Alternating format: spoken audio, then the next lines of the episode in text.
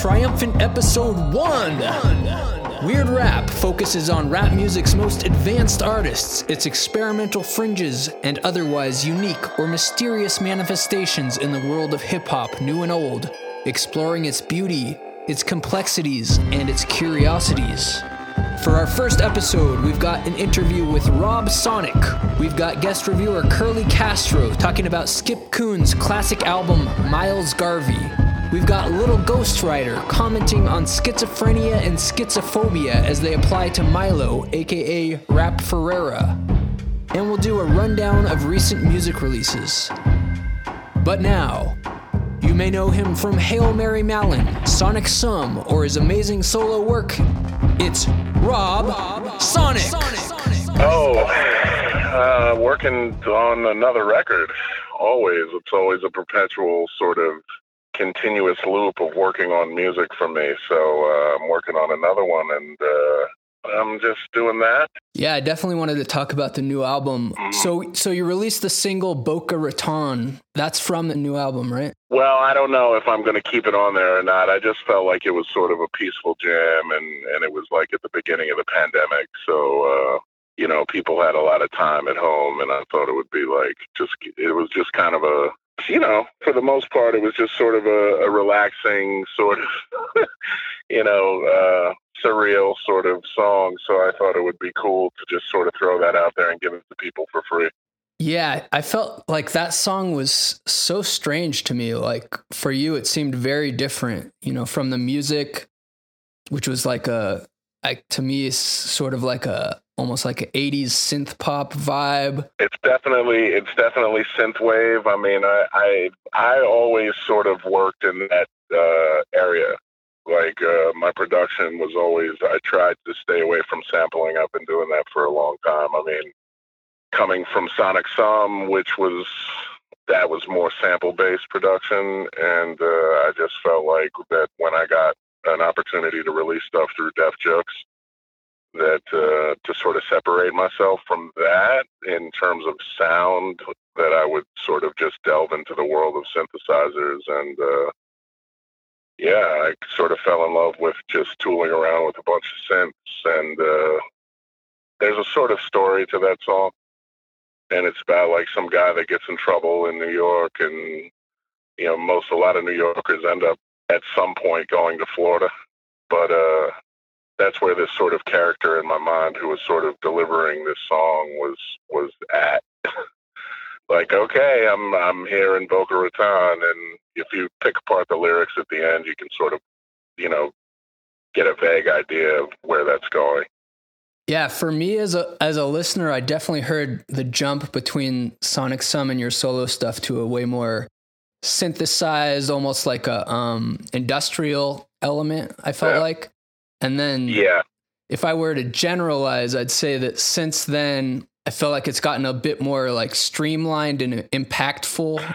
Yeah, I, I think definitely with the writing. I think when uh, when I was writing uh, stuff for Sonic Sum, and and we were, it, I think that there was sort of more left up to maybe uh, interpretation back with that stuff, and I, I sort of did that purposefully. As I started making solo stuff, it was I sort of went back to where I was before that point. Like it was all a conscious effort with Sonic Sum to sort of pull back a little from this braggadocio sort of uh, arena that rap lives in. Because at the time when we dropped and when we were making all that stuff, it was, you know, jiggy stuff was sort of just coming out of like the, it was becoming the mid to late 90s. And, uh, you know, we had just come out of like where everybody was wearing Tims and, and rocking Wu Tang and Black Moon and then we sort of went into the puffy era and things like that. So I just sort of wanted to separate my the the, the sound of Sonic Sum from that. Um, so when I went to do solo stuff, I sort of returned back to where I, you know, a style that I was more sort of uh, came up with, and And you mean that lyrically? yeah, the subject matter and like Sonic Sum, there's stuff like salad pork and you know, uh, Calorama Gala, which are uh, you know they're they're definitely it's definitely rap, but it you know I didn't really pay attention to certain writing rules for rap as much as I do now. From my perspective as a listener, um, I feel like your lyrics have always been a bit, well, very cryptic and hard to decipher. Um, like Yeah. now that you mention it, it does it does seem like maybe there was a more of an element of battle rap, sort of braggadocious style um, when you when you changed over to the uh, the solo. But Yeah. but still, like all of it, I feel like is is very um, much like a, a riddle or something. Actually, I wanted to ask you: Does it all mean something, or is is do you ever just? Oh yeah, it always no, means it something. all it all means something to me. Uh, you know, like I'm I I never really just sat down and just write, wrote for writing's sake. Mhm. So it all means something to me. It's just you know the way that I formulated my style and and came up with stuff was to you know be as different from anybody else out there as as possible. I mean that was sort of New York's mantra for the longest. Was like don't don't sound like anybody else, don't write like anybody else, and sure you can be in the same lane with certain people, but uh, that was sort of how I separated myself was was just to uh, you know sort of delve into the abstract, if you will, without that being too cliche. You know what I'm saying? Yeah. Um, so it, it means a lot to me, but but you know everything means something to me. But I don't know if that really translates over to the listener sometimes. Yeah, I wanted to ask you how you would expect or hope that people would absorb your lyrics if it's something that you would think that people would kind of listen to over and over and get more and more out of it. Yeah. Yeah. Yeah, well, I think I think wordplay, as you know, it's come a long way. I think that people are definitely more clever. They've it's been through enough generations that people are more in tune with picking up clever lyrics. you know, not the, even if it's clever. You know, I would never say anything like that about my stuff, but I do try to be clever. So you know, I I, I also. uh I also sort of came up in in you know listening to jazz a lot. So uh, you know, I think that there's something something to be said for that because it influenced my early stuff a lot in, in terms of um, how a piece of music doesn't have to necessarily be laid out there for you know in such a layman way that that you know it's one directional. It's it's you know it, it doesn't have to be done like that. So that's probably part of it too. Would you say that your approach to writing lyrics over the years has changed as far as the construction or the subject matter? Yeah, yeah. I think I think it's definitely uh, an evolving thing. I think that uh, I think that when I was probably first starting out, I mean, I started writing lyrics when I was like 11 years old. You know, so that's like the 80s, and uh, it was pretty much a way different thing. There was like Run DMC, and there was like just a few people doing it that were like big enough for to, to be heard on a on a large scale. The rest of the stuff was, you know, like uh, you know, just people would you'd be able to listen to rap like one hour on the weekend and that's it. It wasn't what it is now. So I think I've tried to adapt and change with the times and and uh, stay current somewhat. I mean, depending who you ask, some people will say I've been able to do that, but then other people will be like, well, yeah, you know, but you know, there's this or that that you know the reason that it doesn't really pop is because I was either doing something that was too advanced at one point and now it's sort of lost and nobody cares about lyrics anymore. So it's just, you know, I still do my thing, but you know, how how people would deem uh the evolution of it, they I, I think it's pretty uh straightforward and I think you could you know, I would be able to notice that if I was a, like a from an outside party li- li- looking at it. But I also don't know how many people were aware of me before even something like Ha- Hail Mary Mallon came out. You know? Yeah, I mean, I definitely have noticed a difference in the delivery and the cadence. Um, like I said, a lot of the the lyrics are just kind of like a mystery to me. So I was wondering, um, you know, about about subject matter, like what would you say you're writing about most of the time and how has that changed over the years? Uh, it's always sort of been my experience. Um, it's always been, uh, you know, uh, my experiences, or you know, a lot of people say that I'm like, you know, heavy on the pop culture stuff. You know, I was kind of like a, a latchkey kid, so I just watched a shit ton of TV until my mom got home, and you know, back in the day. and then, then I've sort of paid attention to that as well. Like, you know, like there's certain uh, influences, you know, without it just being, you know, New York was really heavy as an influence for me. New York City itself and, and the Bronx uh, is just, you know, there's so much interaction amongst different types of people that you know, just the the slang and the the the way people talk to each other is it's sort of its own planet there. So that was a hugely important part of of and and kind of integral to the way that I re- I write and deliver stuff. So you know, my surroundings and and the the the important parts of little things that I pick up uh, would probably be as much as an influence as anything else. It makes me uh, think that with the Hail, Hail, Mary Mallon stuff, you work with Aesop, and he seems like yeah. another person that to me is is similarly um, difficult to decipher, and also maybe uses a lot of local uh, references that I wouldn't pick up on. And I was curious if if the two of you had to explain your lyrics to each other at times when you were collaborating, or if you just nah, nah, not at all. Like uh, we pick, uh, you know, we vibe each other in that way because we're sort of, like I said, we're sort of in the same lane. Yeah. So uh, you know, we we understand that a lot of it's about like the '90s in New York, and and uh, you know, there's other parts of the movement there too, like grass and things like that. Like if I would be able to be anything else but uh, you know the, a rapper or a writer, I would love to be an artist. You know, so that's sort of a visual artist. So you know, we connected on that in itself because I think he like he went to art school and all that shit. But I think that uh, I think that's probably the best thing is like outsider art. Like you know, that would probably be the best.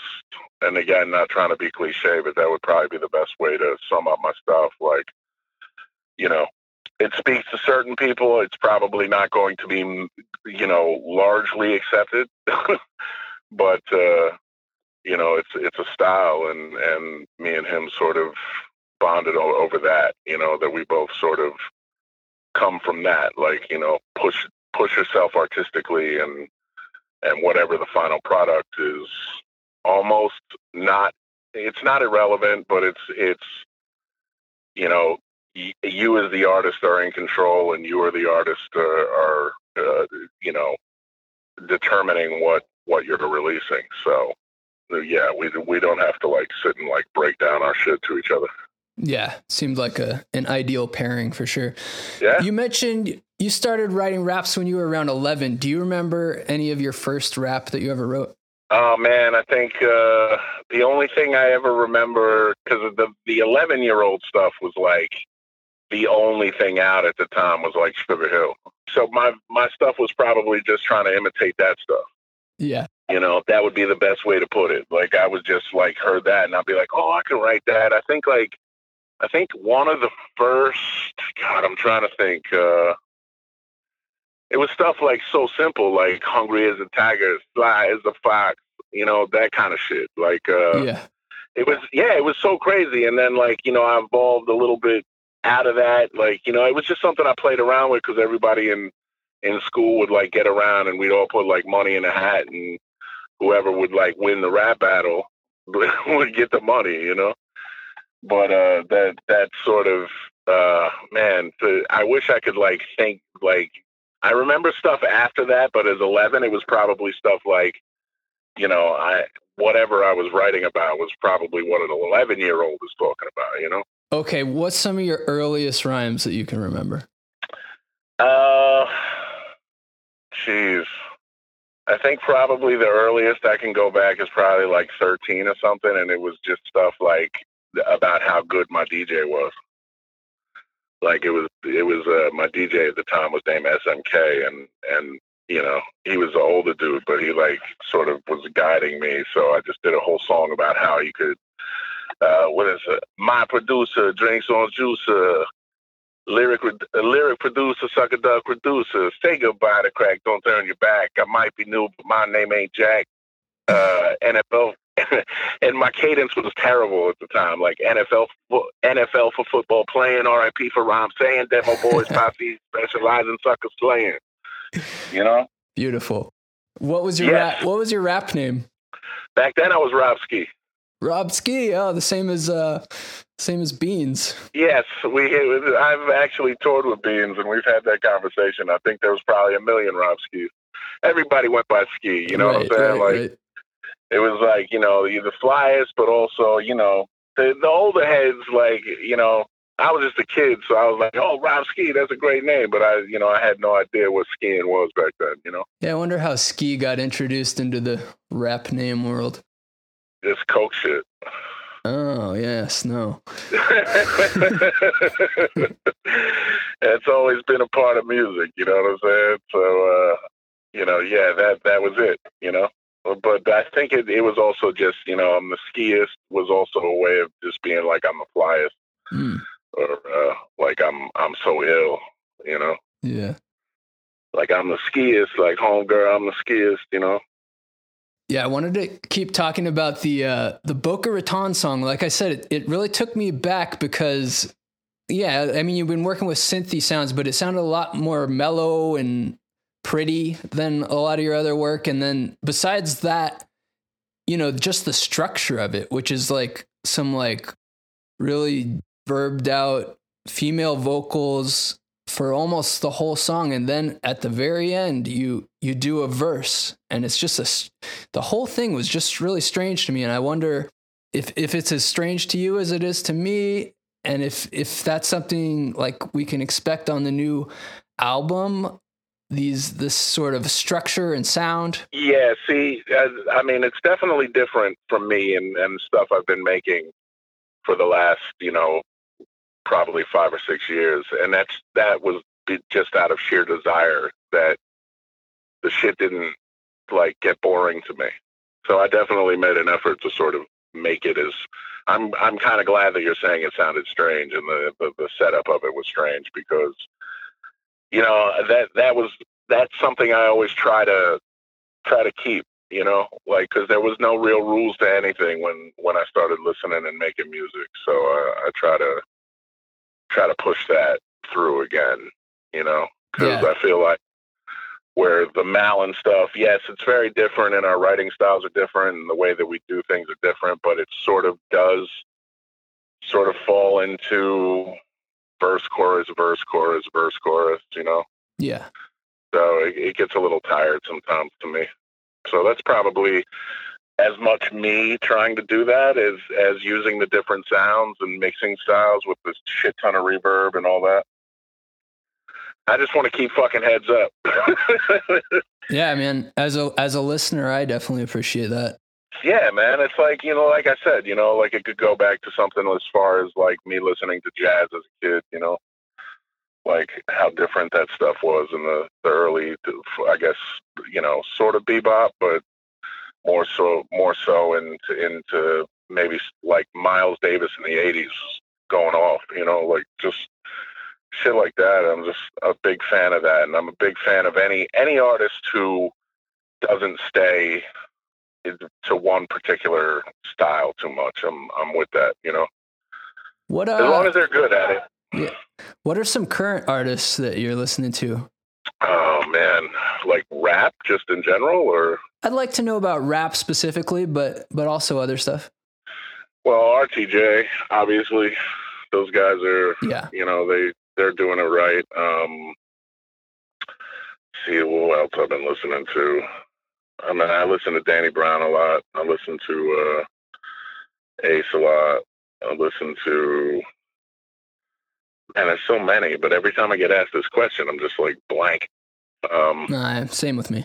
Yeah, yeah. I'm just it's always crazy to me because I, I like listen to a ton of stuff. Like I've definitely fallen into sort of, and I guess this is this is how they programmed whatever they did with music. But I've fallen into a point where I'll like listen and I'll listen to like four or five songs from an artist, and I won't listen to their whole album. I think the last thing I bought was probably uh, my man Preservation. Yeah, that's a great album, DJ Preservation. Yeah, that album, Eastern, what is it, Eastern Medicine, Western Sickness? Yeah, something like Yeah, that. it's, it's crazy. And uh, Armand Hammer, most recently. Oh, yeah, yeah. most, yeah, yeah. Because I've I actually have been a low key fan of Billy Woods for a long time. Yeah, he's and awesome. uh, Um, have you heard the new uh, Koreatown Oddity album? you know what? I yeah, I I actually haven't, but I do like that guy. Yeah, I was. I mean, I've I've been a fan for a while, but his new album Yeah. was really something else. I I uh, I definitely recommend that one. Kind of reminded me of like uh Prince Paul De La Soul kind of collaborations as far as just like the the whole Yeah, way it's structured and all the sampling and stuff is really cool. Anyway, um, no, that's uh, that's I'll check that out, man. Because I I've I'm not super familiar with his stuff, but I know the few things that I've heard. I was like, yo, this, you know, he's doing it. Also, I was wondering, have you heard much of like this? Uh, I guess I'd call it a wave of um, rap music that's really kind of lo-fi with no beats or lo- quiet beats. Like people like, um, I guess the latest Earl Sweatshirt stuff has been like that, and then like people like Mavi and Mike. Um, Yeah, I think that that that sort of because when I started out, you know, and where where I sort of came when I started putting music out professionally, everything was like hard and and you know backbone. But there's a lot of people that say that Sonic Sum was like a big part of. could have been right in the same frame as that, you know. So I give I give respect to that, you know. Like, I mean, I don't know. It's it's it's a tough one to sort of nail down, but I definitely do I do like a lot of that stuff, and and uh, you know, I'm I'm with I'm with anybody who's pushing the boundaries. Yeah, I think it's a surprising trend. I definitely didn't see that coming. I wonder if it's going to like go into like straight up a- ambient rap next or if the drums are going to come back. I mean, that's kind of that's kind of funny. It's like you know, like when I was making Boca Raton, there was a point where I could have removed the drums completely. Uh-huh. You know what I'm saying? And I had I I have actually done that before um, on certain songs where, you know, I just didn't. I just was like, oh, let me see what it sounds like without the drums. You know, that's something that you experiment with at times, or at least I did. Yeah. And uh, it, it's a pretty cool. It's a cool feel. You know what I'm saying? Like it's definitely a cool feel, but there's always going to be a part of me that wants that boom bap shit. There's always going to be a part of me that's like, okay, I can pull the drums off this shit or, or not make the drums so loud. Like I put a single out in February and I sort of had the, uh, the- I had to deal with a lot of negative feedback because everybody was just like, yo, the fucking drums are too loud. We can't hear you. And I was like, ah, I love it. but, you know, they were like, oh, your vocals are mixed too low. And I was just like, eh, or the drums are too loud, you know, whichever way you want to put it. But I love that shit. I love, you know, that's, that's the, the glue to me. You know what I'm saying? Like heavy New York style fucking boom bap hip hop. Yeah, I think I like I like the dynamics. I like a little bit of little bit of everything myself and I'm I'm definitely of the same uh era that you are growing up with Run DMC and stuff so that loud Yeah. impactful kick and snare will always be very close to my heart. Yeah, like like Mantronix. Like I mean, it at one point it was just like drum machines. It was just you know like like what is it, it's yours is like you know by T La Rock. There's not much to that song, like in terms of music, you know. But uh, that's basically all it was at one point, you know, just drum machines. And I love that, and I think that it's returned sort of, you know. I think the 808 has uh you know, it's a while it's always been there, it's made a return to Oh yeah. music in a way that uh, I sort of never expected. Definitely wouldn't expect to hear it in a car commercial like you do now. Yeah, I mean anything. You know, it's it's all over, and uh, that that's kind of cool to me to see because as a kid, I love that shit. You know. Yeah, the the 808 never gets old for me somehow. So, does your new album have a title? Uh, I'm going back and forth right now. The, the tentative title that I have for it is Hammer of Chaos. Oh yeah, yeah. I read that somewhere. Yeah, I kind of like to uh, metal my shit out a little bit sometimes. Like, I just like you know to sort of invoke uh, or evoke some sort of uh, feeling of of over dramatic uh, dynamics that are just like, Wah. so it kind of feels like a marvel. I've noticed that element for sure, and it definitely goes along with the uh, the hard drums too a name like Hammer of Chaos. Right, and then I was thinking uh, there's there's some other ones that I'm toying with, but right now that's that's my working title. So, any uh, expected uh, release date at all? I wanted to do. I like to release my records in the winter. Mm-hmm. So if, uh, but obviously things have sort of like I was moving right along actually uh, in in January, and then February came around, and it was like, what the fuck is going on? and uh, it actually had an opposite effect on me, like the the lockdowns and things. That you know, like a lot of people were like, "Oh, but this is great for you because you're the this creative person and you can." you know work and and not have to worry about going outside but then you start worrying about it when you're not allowed to you know right like when you're not when you're not supposed to be outside or seeing people and and as i said earlier in in, in our talk like people influence me and, and little subtleties of, of interaction with people and, and real time sort of influence me as much as anything else. So that it, it's been kind of slow, you know.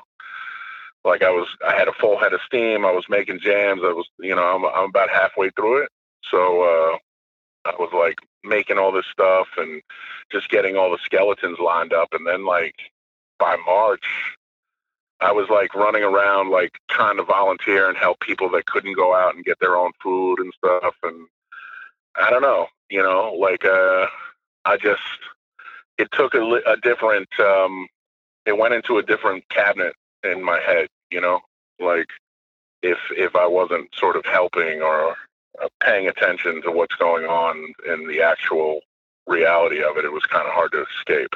So um, so it went kind of slow, but I think now I'm I'm probably getting back in the in the in the feel of it. We've been now dealing with this thing, and it doesn't look like it's going away. So either shit or get off the pot, I guess. Yeah. And try not to get try not to get fucking COVID. Yeah. You've been you've been self-releasing your stuff for the last couple of albums at least, right? Yeah, two. Yeah, two of them. Yeah. Is that the plan for this next one? Yeah, as far as I know, there's no uh, there's no labels beating down my door. So I don't know if I mean I would always love to be to be able to reach more people because there's only so many people I can reach. I don't have like a hundred thousand Twitter followers or a hundred thousand Instagram followers, but uh, you know, it's it's cool. It's it's not. Uh, I've experienced success on different levels in this game through throughout my career. Um, and uh, yeah, I mean, it's you know, it, it, can I can pay the bills with it when I put out records. I can pay the bills with it, and uh, I can sort of decide of what I'm going to offer, and I like that aspect, control aspect, because I can sort of not have to get clearance if I want to do like a certain color of vinyl or a certain style of of art, uh, finish, things like that. I can just say, okay, well, here it is. Here's how you know I, I I do try to I put a lot into it. So you know it's it's not going to make me rich. I'm not gonna not gonna be able to afford that house anytime soon. But you know at least I'm putting music out there and I'm doing it my way. Let's see. Do we have time to break down this song at all? We can, man. But like I said, man, those lyrics are butchered holy moly. Like I had no idea that they were that bad. I didn't even know that they were up there until you asked me. And then I looked at them and it was like, oh my God. Like I, I didn't realize how bad they were. I thought they, they were just a little bit off, but yeah, we can, we can definitely, you know, I'll make the corrections where need be. Yeah. Well, I think it'll be interesting. So the song is Honeymoon Suite off. That's the first track off of Defriender. Yeah. All right. So the first line is honeymoon's over. I'm pretty sure the marriage is. Right.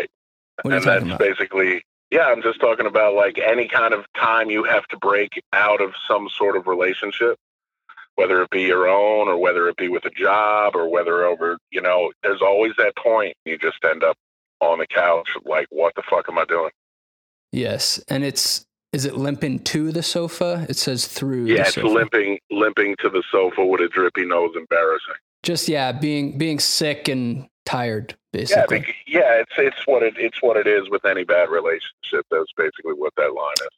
American Muscle got his hustle from a cotton mouth. yeah from the cottonmouth snake. Ah, like if you like I I don't know if anybody knows, but like that's like the uh, it's sort of a deadly snake that I just remember being a kid and being like, watch your step, sort of move because there might be cotton cotton mouths in these woods or whatever you were walking through, and you always just get really scared of that on the East Coast.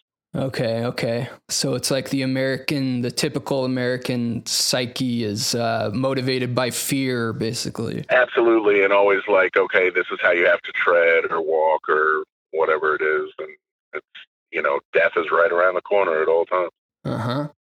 Tearing through the muzzle in a subtle hint of common ground. Tearing through the muzzle in a sub- in the subtle hint of common ground. So it's basically like, this is a terrible relationship. I'm gonna be out. Like you know, you just sort of just let the dogs out. You just you know, that's what that is. Like um, you can't stop me from saying what I'm gonna say right now. I'm out of here.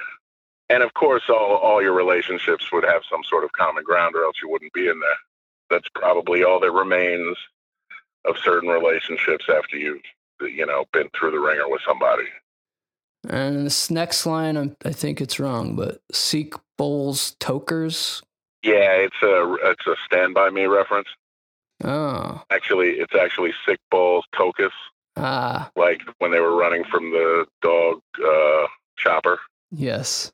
What's Togus though? It's like they was that guy grabbed him and he was like, uh, "Your your dad's the loony up in Togus." Uh, okay. So it's literally a reference to that, and that goes back to the original meaning of the song because it's you stand by me, like how how we couldn't stand by each other. All right, let's do one more line. All right. Ready for my close up or get blown up in a Denny's booth. Yeah, I mean that's that's pretty much uh, you know what what I think has become social media. Like I mean, you just like okay, cool. I'm gonna you know take this selfie of me in this Denny's booth, and you have no idea what the hell's gonna happen to you. It goes back to America's sort of landscape and and just being a dangerous, dangerous place. It's sort of mocking that whole thing. It's mocking like our culture of of vanity. Would you say that sums up the song essentially, as far as the whole theme of it? Yeah, I mean the whole thing is about bad relationships. The whole thing is about like you know, and it, it goes back into certain things from my childhood, like watching the movie Stand By Me and thinking that you would always have your brothers with you, and that doesn't necessarily stay.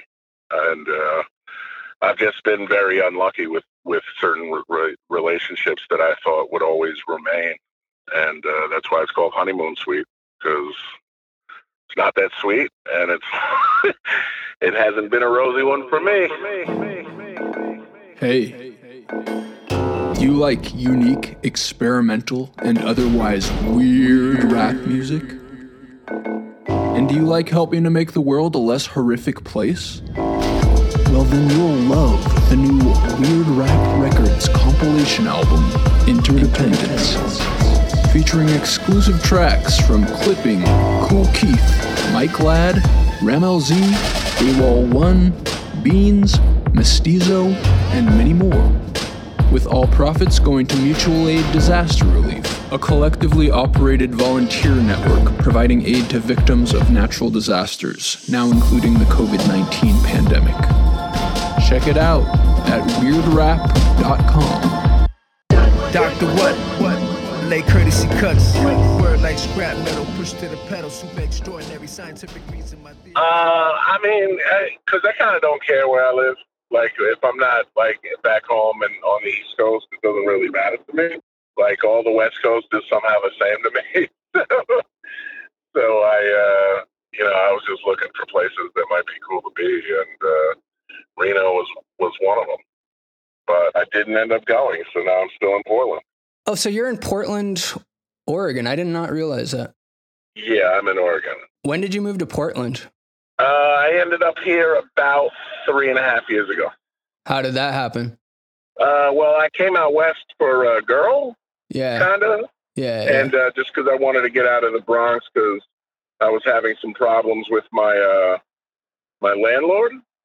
They were like trying to force me out because they were like, in New York, you can only raise a rent so much, but if you sell a new building, the new landlord can jack the rent up. So my rent went from eight hundred dollars to about fourteen hundred in a matter of a year. The landlords in New York are super powerful, so they were just trying to complete their master plan of gentrification in certain areas. I guess would be the best way to put it. As ominous as that is, that is uh, a thing that happens in America. Yeah. And how are you finding Portland? Oh well, I've been here for a while now. Uh, at first, it was very strange for me. Yeah. Um, Portland is sort of a strange place, anyways. But uh, it was very different for me in terms of obviously pace and and other things like that. Um, and you know, coming out of the Bronx and going to Portland was was a, an extreme culture shock. I bet. Yeah. So I met you actually about a year ago. You were playing a show. I forget what the town was called. Very Oh little. no way! You you came out to the Defriender tour? Yeah, yeah. I actually Oh, sick! yeah, I, Was I- that in the place? Was that out? That was between San Francisco and what was the name of that place? I forget exactly what it's called. Like uh it's anyway, yeah, it's just north of San Francisco in Marin County. Yeah, Yeah. Right, right, right. Yeah, I remember that. The uh, I think there was probably about eight people at that one, which was which was uh, a pretty good night for us on that tour. Really? Yeah. Um That was a tough one. yeah. I actually I opened up for you that night actually, but you didn't you didn't see it. You were upstairs or whatever. Okay, yeah, okay, yes, I remember the place exactly. I think I got pretty hammered that night, actually, afterwards. But uh, Could be. Well, yeah, I brought it up because I wanted to talk about this um the phenomenon of the ego in rap music. And when I met you, as well as from what I've gathered from your online presence, you seem like a very comfortable in their shoes type of person, not like posturing or trying to impress anyone much, like a not very egocentric person. Would you agree with that?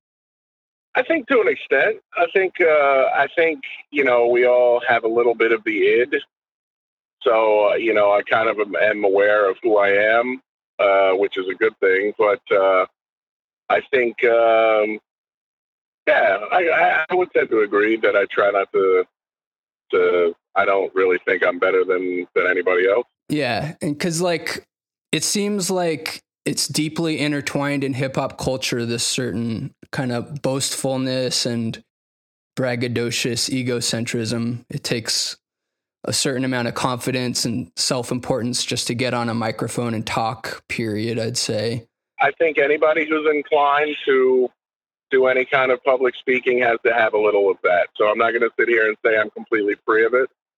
Yeah, and I'm I'm definitely not like talking shit because I've I've been an MC myself, but I just think it's Right. interesting that you know there is the sort of like the trope of rappers rapping about how good they can rap and diss records are a staple in rap music, and there's plenty of cultural reasons to explain why that's the case, and I'm not like I don't really want to argue against it or talk about that really, but I just thought it'd be interesting to know how you personally have oriented yourself to that aspect of the culture.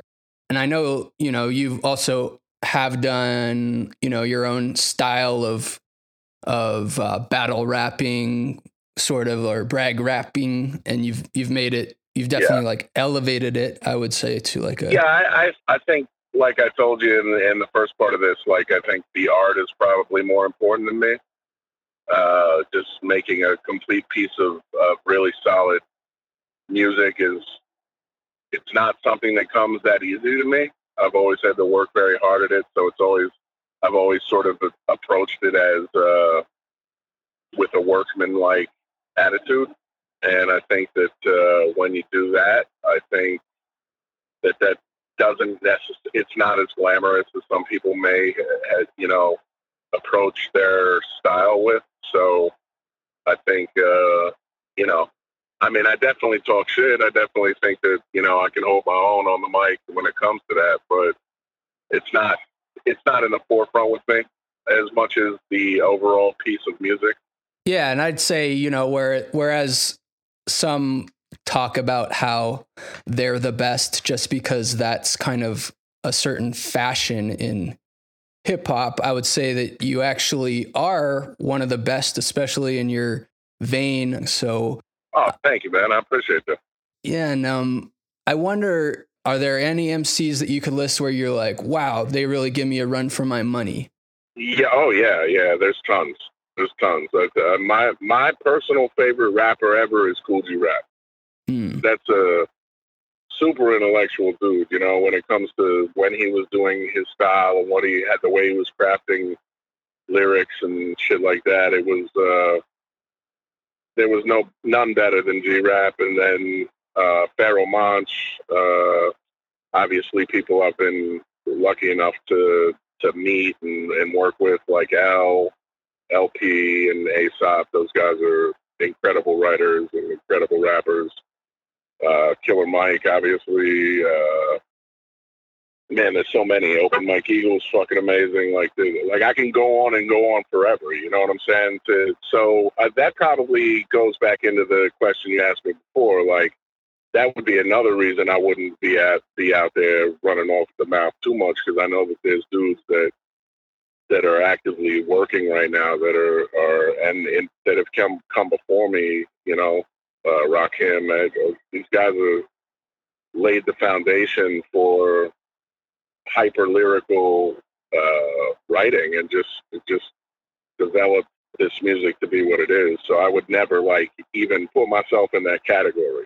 If I didn't hear G Rap, if I didn't hear KRS, if I didn't hear Pharoahe, if I didn't hear, you know, early, even like early Cage and, and shit, like where dudes were just really pushing styles and really pushing what they were doing, yeah, they, I wouldn't have gone the way I went. Yeah, you know, um, speaking of Kool G Rap, I wonder if you can talk a little bit about him because, you know, he's he's listed by many MCs as one of the greats, and I'm I'm of your era, you know, I, I my first Kool G Rap album was uh Wanted Dead or Alive. Is that what it was called? The second yeah. album? Yeah. And, That's um, the second one, yeah. Yeah, and I loved it, and I still love it to this day. It's really nostalgic. And then I later got Road to the Riches, which I also really enjoyed. And then, um, yeah. you know, I've always enjoyed it, uh, but I've never really understood why people say he's the greatest or one of the greatest. So I wonder if you can verbalize that for me, help me understand. Uh, well, I mean, the time had a lot to do with it. When G Rap did it, nobody was really putting words together like that, in my opinion. You know, I know there's a lot of people that come out and be like, well, you know, KRS is better or whatever. There's, there's you know, it's, it's all that's left up to interpretation and, and personal appeal. But to me, when G Rap came out and the way he was putting shit together, like when I heard Road to the Riches, I had never heard anything like that. Just real dense wordplay and and and pushing rap music to a place where it was going to maintain this this uh, intellectual credibility. You know what I'm saying? Like as opposed to just being like a party thing or a battle thing.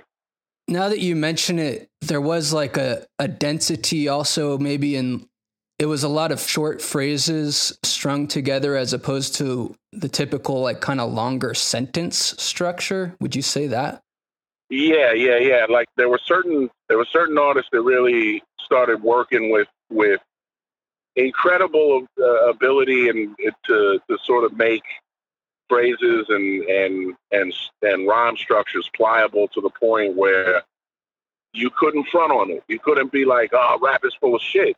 because that's what everybody was talking about when rap was making its the the wave of rap when it started to become you know popularized to a point where people started listening to it outside of the inner cities a lot of people just shit on it as, oh, this is dumb shit. You know, this is like, but you can't say that about G Rap. You can't say that about KRS.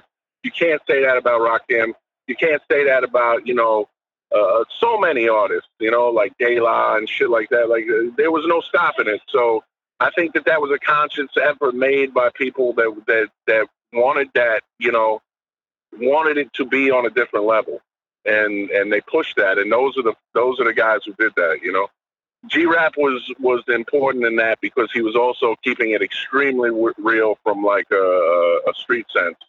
So where you know heads could heads didn't have to be into this in, in you know intellectual mindset to listen to because he's talking about like blood stains on my body, sucker got ratty, so shot him in the alley, type shit like that. Like right, you know, it, it, and obviously there's the Chuck D's and and people like that that were also a part of making this thing bigger than what it was. But uh, you know, you could never say that about guys like G Rap. You could never be like, ah, it's just some dumb shit, just a bunch of dudes like rapping like oh fucking Mother Hubbard shit, you know?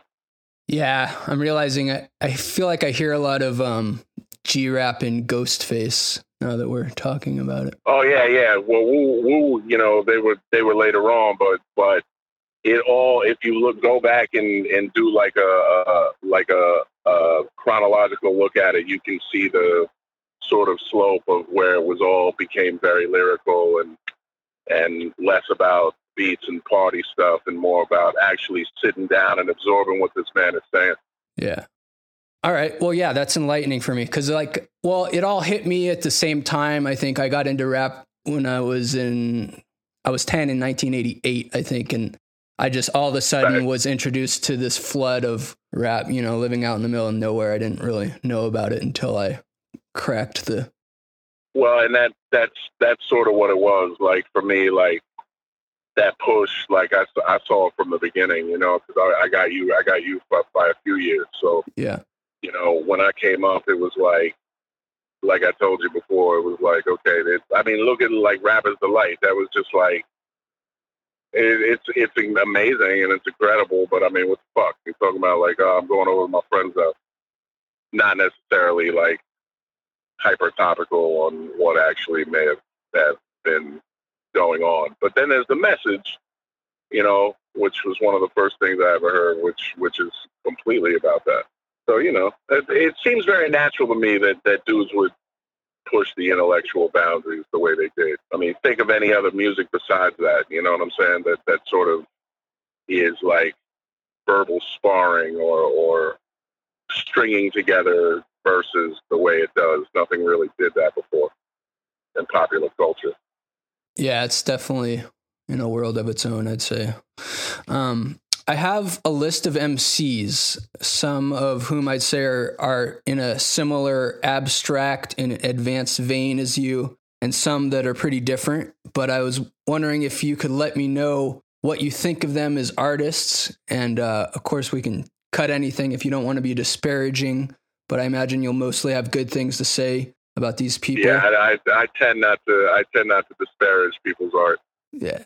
So a couple from like the sort of era of late 90s, early aughts, uh, NYC art rap, uh, Saul Williams.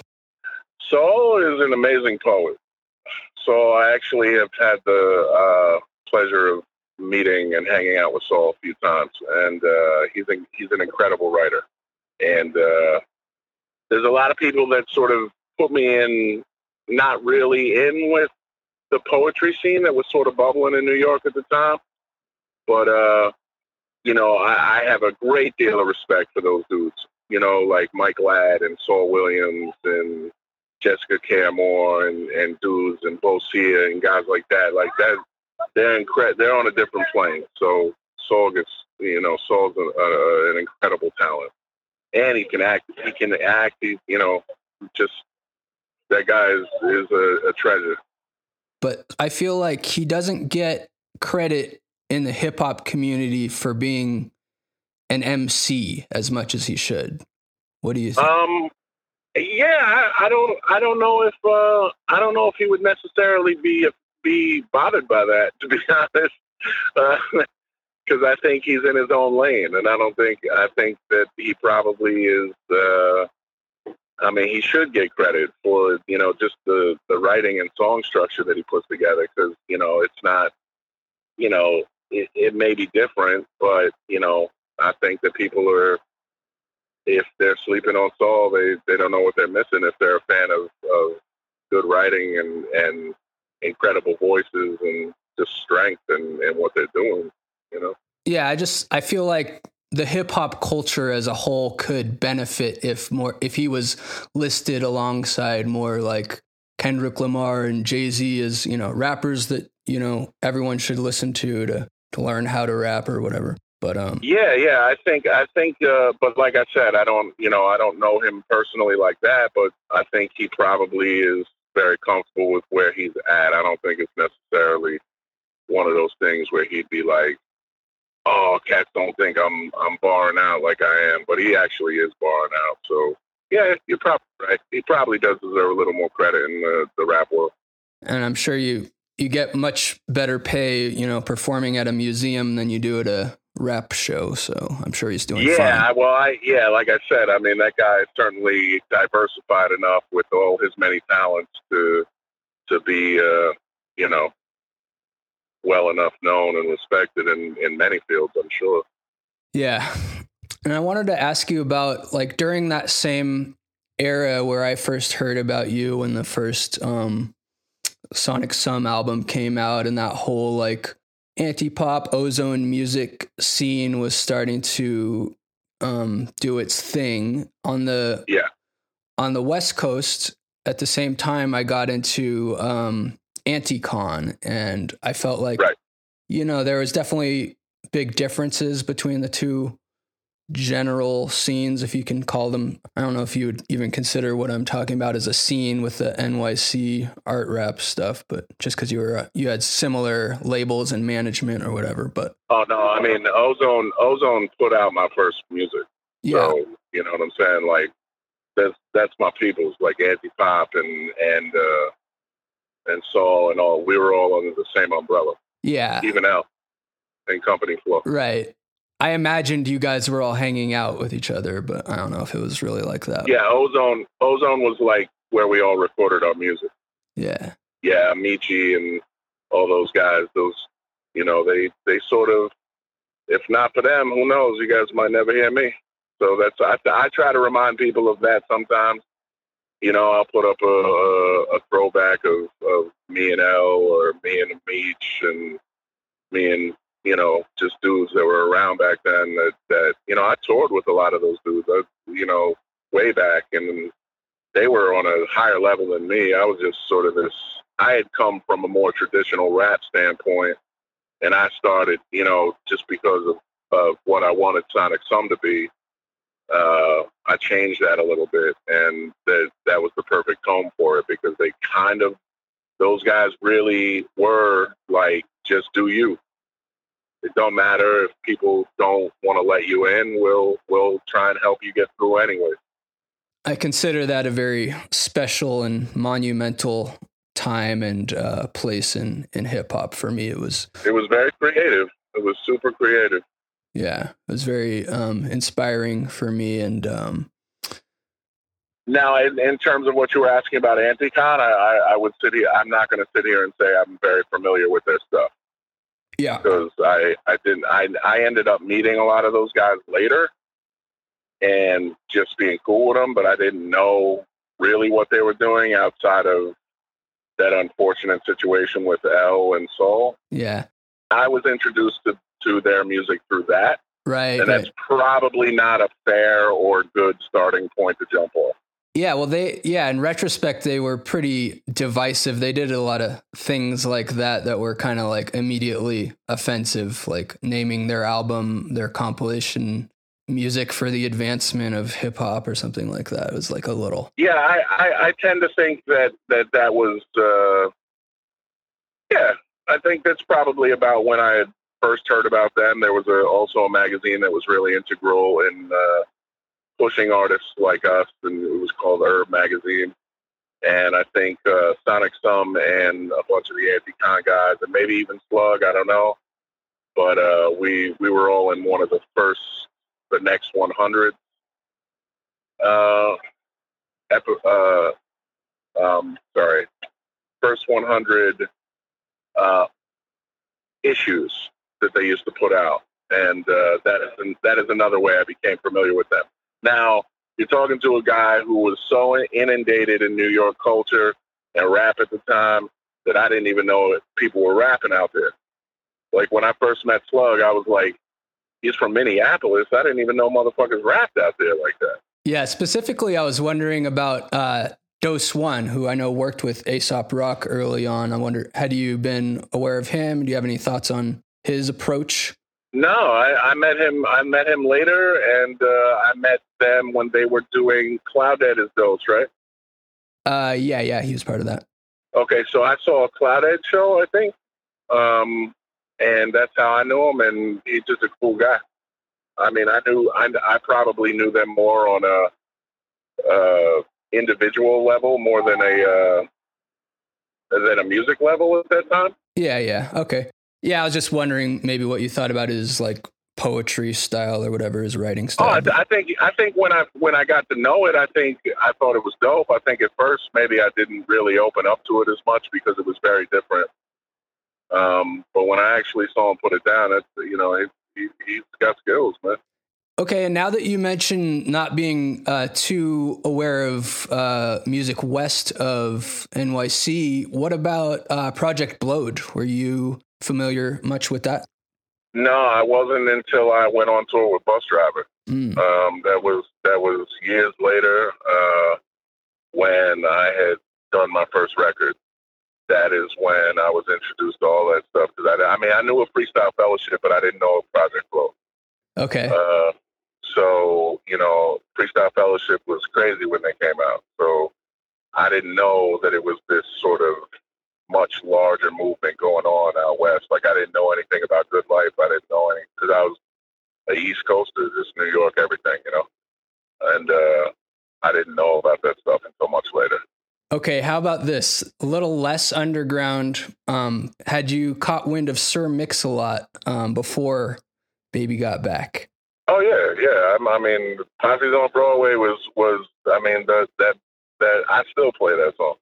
Yeah, I think his first two albums had some pretty pretty interesting stuff, especially for the times. Yeah, I think my, my one of my dudes actually bought the album, but it was back when like you didn't really like like buying albums back then. Like you kind of had to do it yourself. And if I wasn't, you know, hanging out with my dude all the time, I didn't really hear it, a bunch of it. But I know when when Posse's on Broadway came out, I was like, yo, that shit is fucking hard.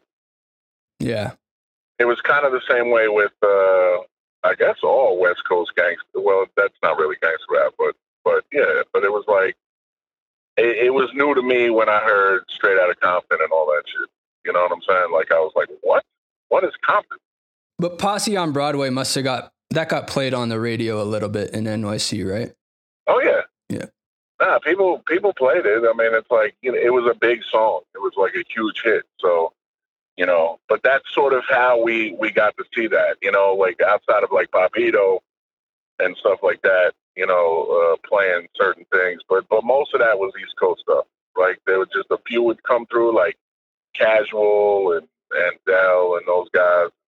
Obviously, that's a little later, but uh, yeah, yeah yeah, they, they, they, that was news to me too. Like when, when Hiero came out, I was like, what the fuck? Yeah, I'd say, I think Sir Mix-a-Lot and Too Short probably both influenced the hieroglyphics sound to some degree. Yeah, see, Too Short's crazy. Too Short's like, like, I'm like, I knew of Too Short for years. Like I knew of him, but had never heard any Too Short, Too Short music it's kind of crazy. I guess maybe blow the whistle was like the first one I heard, but oh wow, it didn't really it didn't really strike me as as. I mean, I don't know when that song came out. You know what I'm saying? Well, yeah, he didn't really have radio friendly uh, music. And on the West Coast, they were playing the song "Life Is Too Short," and that was like. Oh his... yeah, yeah, yeah. Actually, that is the first one. "Life Is Too Short." Okay. Short. But like one dude out of the crew that I was rolling with at the time liked it. But you couldn't dance to that song. I don't think it was like a slow. Yeah, like I was a big fan of like DOC when he came out too. In, oh, in yeah. terms of like West Coast stuff, like That that guy was pretty amazing. I liked anybody who was bringing it lyrically. Mm. As we wind down, um, I heard you allude to almost quitting music a couple of times. Every day. You still think Every about day. it. What Every single day. what makes you want to quit and what keeps you doing it? When I say quit, I mean I, I don't I don't mean stop making music. I mean stop releasing music. Right. and and that is just because I think that I haven't been particularly successful doing it. Um, and I think that that at some point when you're, you know, closer to fifty than you are twenty, then you start being like, "What the fuck did I just do my entire life?" Yeah, the marketing and You know? selling becomes a bummer. Well, it's just like, what what was all this for? I was never wildly successful at any point. You know what I'm saying? Like it's been a struggle. I've had to have those conversations with with people that put out my music, all every single one of them. That hey, we can't do another Rob Sonic record because you just you're not selling any records. And you know that part of it, it's it's hard to get up from that over and over and over again. You know, I have been un- unable to pay rent. I have been unable to eat food. So, you know, as a human being, you you would be silly not to have that conversation with yourself. Yeah. What do you chalk it up to? Because, like, Aesop Rock has become pretty popular. He does well. And I, f- I feel like his style is just as, you know, out there and, and similar in a lot of ways to yours. Why do you think he has kind of gone where he has and you haven't? Well, outside of the the typical response, which is, you know, you never know what's going to catch fire, and you never know what's not going to. Um, my personal opinion and is, is he has a better voice. Hmm. Um, I think that that is uh, one of the things where I don't necessarily have a, a as a unique a voice as him, and and um, I think that he caught fire at the right time, and he hooked up with Jux at the right time, and and uh, I mean, he, he people loved what he was doing and how he was doing it, and he just resonated with with more people than than a lot of people, you know. Yeah. And we don't know why that is. We don't know why the appeal, and I don't know anybody who does. Maybe there's a secret, you know, that people don't know. But I remember when it happened. I remember like opening up for Ace at a show in Brooklyn with Sonic Sum, and RJ was on the bill as well. And literally, like no one being there to see Sonic Sum, and we had already been on the scene for a little while.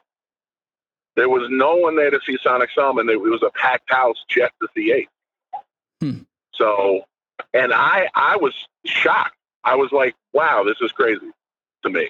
You know what I'm saying? Because I didn't realize he was that big, and uh, he's just, you know, he just has that thing that people love, and and he's, you know, he's somewhat of a star because of it. You know. Yeah. Maybe, yeah. There may be some intangible quality that's hard to verbalize. That's what it seems like to me. It is very intangible. I, I can never put my finger on why somebody is bigger than, you know, X is bigger than Y or Y is bigger than Z.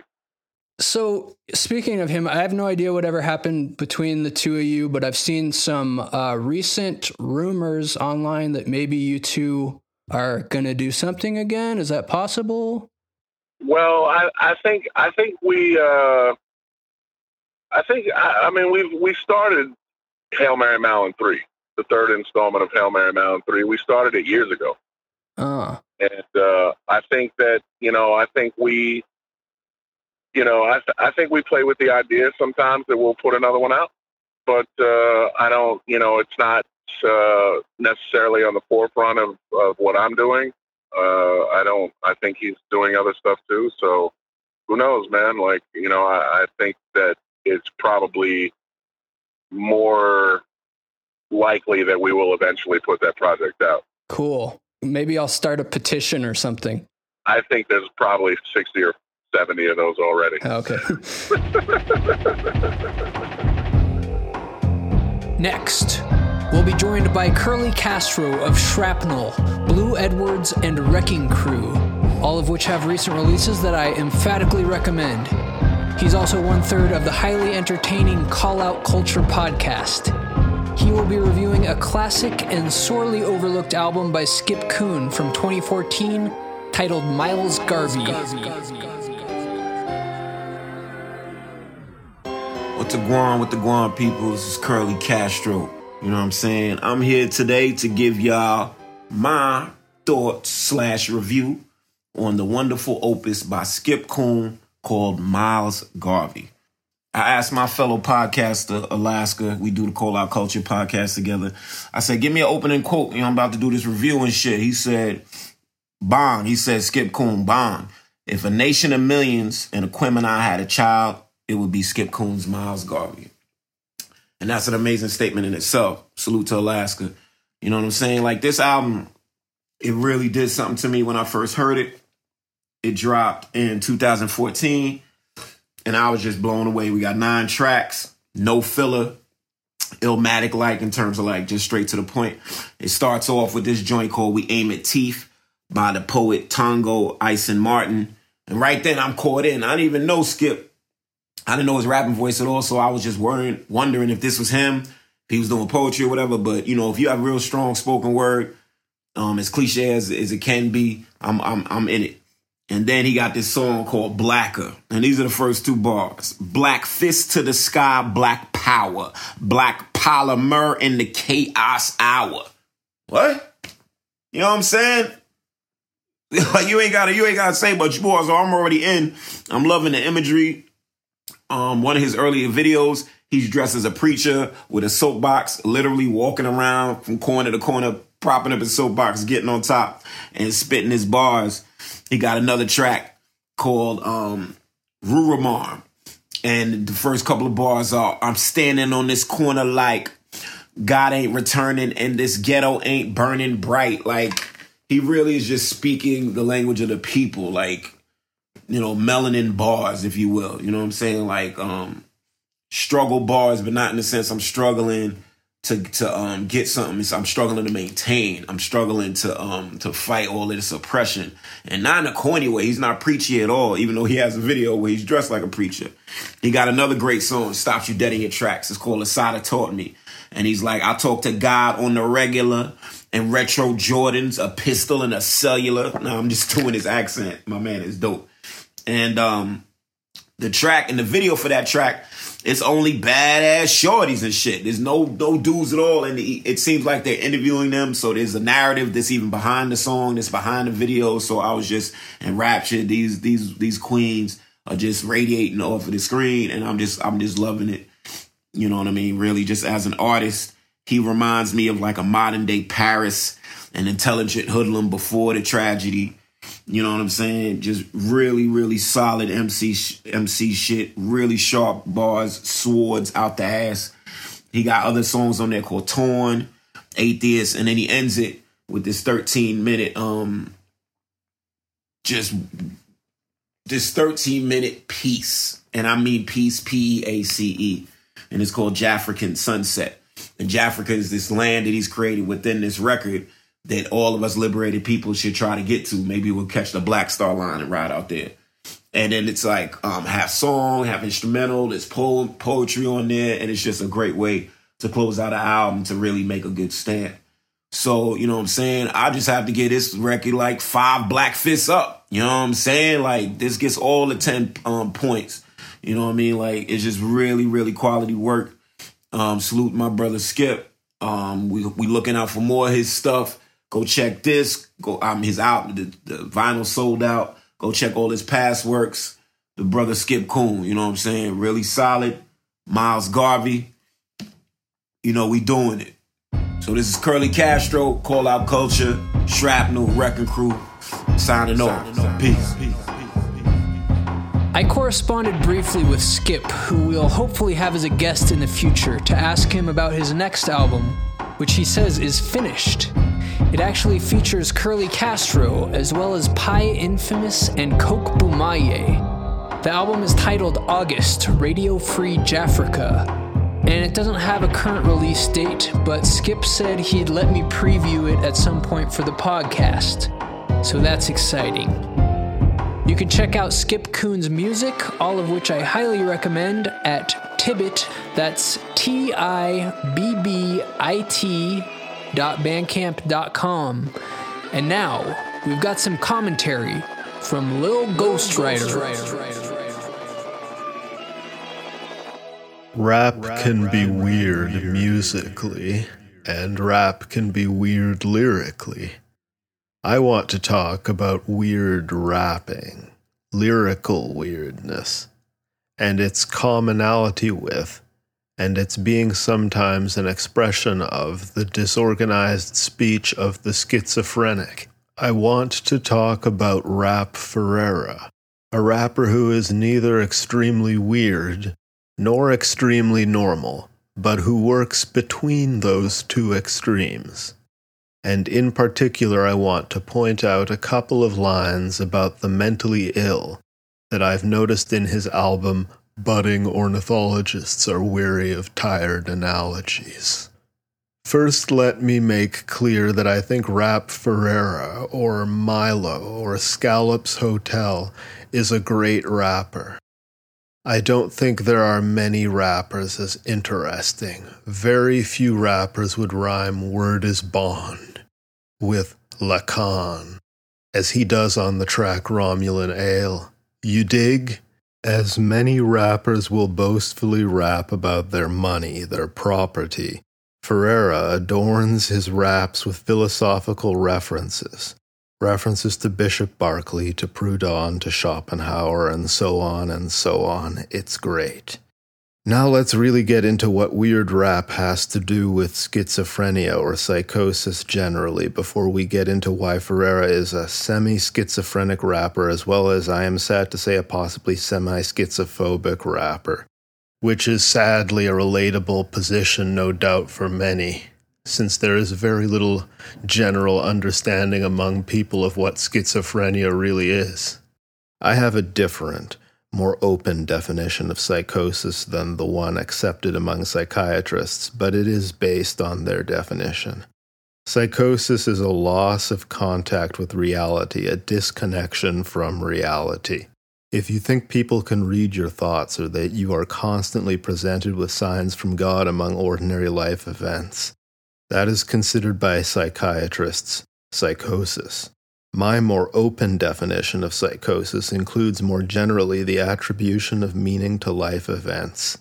It includes any certainties you may have about reality. It's a strange cruelty of our society that we label only the most extreme cases of detachment from reality psychosis, and in some more specific cases, schizophrenia.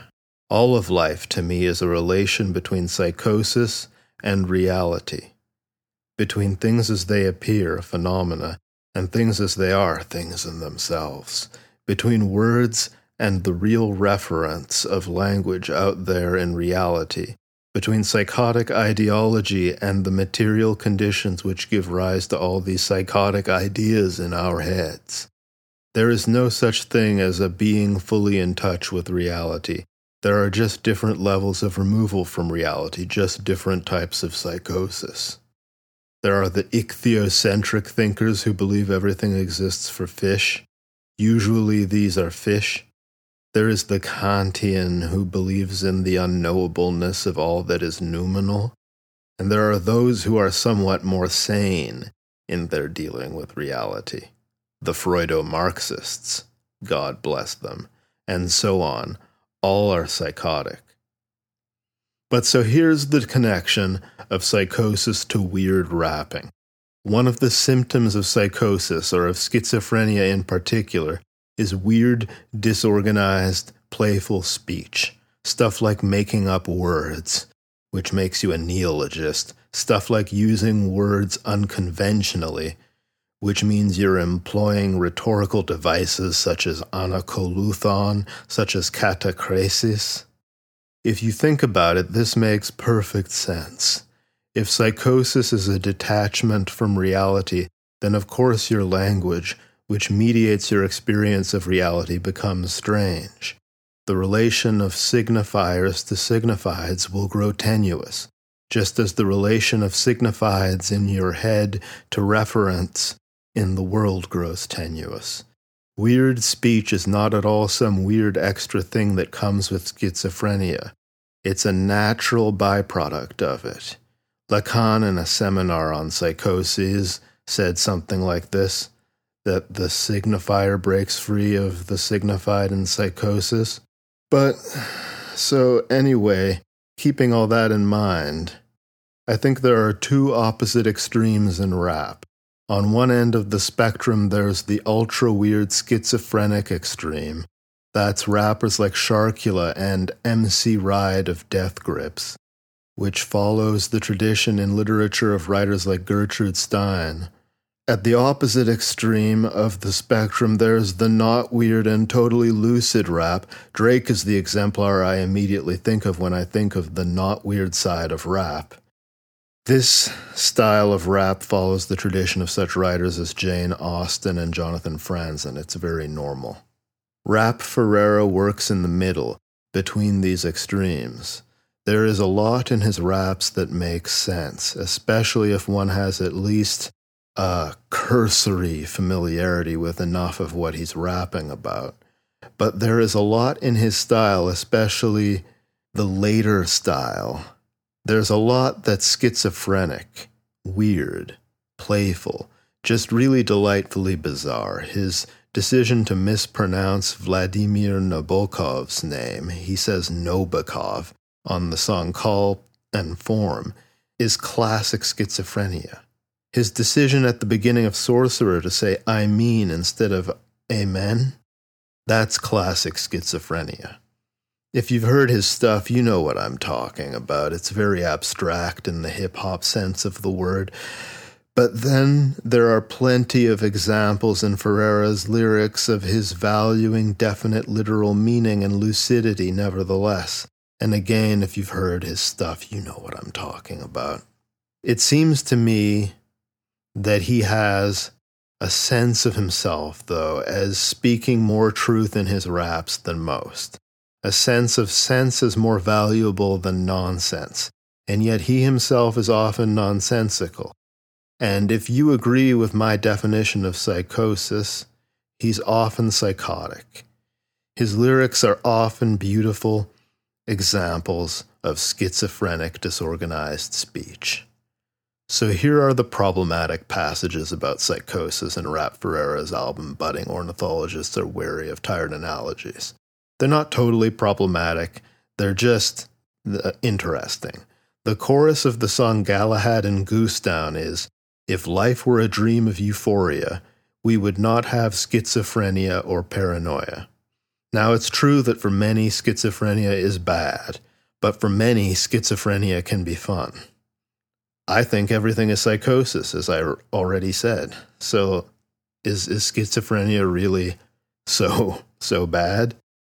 The other problematic passage is a problem more because of its unclarity to anyone without the lyrics before their eyes. Though even if you understand what he's saying, he still seems to conclude the song with a judgment of the mentally ill, maybe. I don't know. Here's the passage. On the song mid answer, trying to remember what the question is, he says, Maybe some people shouldn't be a part of society. It's a crapshoot trying to rap with Lee's nephew. That nigga's chemicals need balancing. I thought initially he's talking about a friend or relative's mental illness here, and he's juxtaposed it with a comment about how some should not be in society, though in fact he's talking about himself. It's his chemicals that somebody thinks need balancing. Still, then he says, you know, life's all about that balancing referring to someone else's, someone saner's, golden balancedness. This may seem innocuous until you consider how backwardsly the mentally ill are treated by society. Schizophrenics are solitarily confined in psych wards, regardless of whether they're really a danger to themselves and others. Many don't even know what schizophrenia is. They think it's some kind of a split personality disorder, Most people want nothing to do with schizophrenics. I wish the real message of this passage in Ferreira's song were immediately clearer, but all in all, it's a great song. Anyway, maybe what's most important in this spiel is the part where I drew a connection between weird rapping and schizophrenia, not my criticism of a couple of lines of rapping from Ferreira. I don't know. I hope this all has been useful to whomever. Lil Ghostwriter is a fantastically inventive and scholarly MC himself. His EP, Inner Plenum, is available on digital and vinyl at weirdrap.com or audiorecon.com.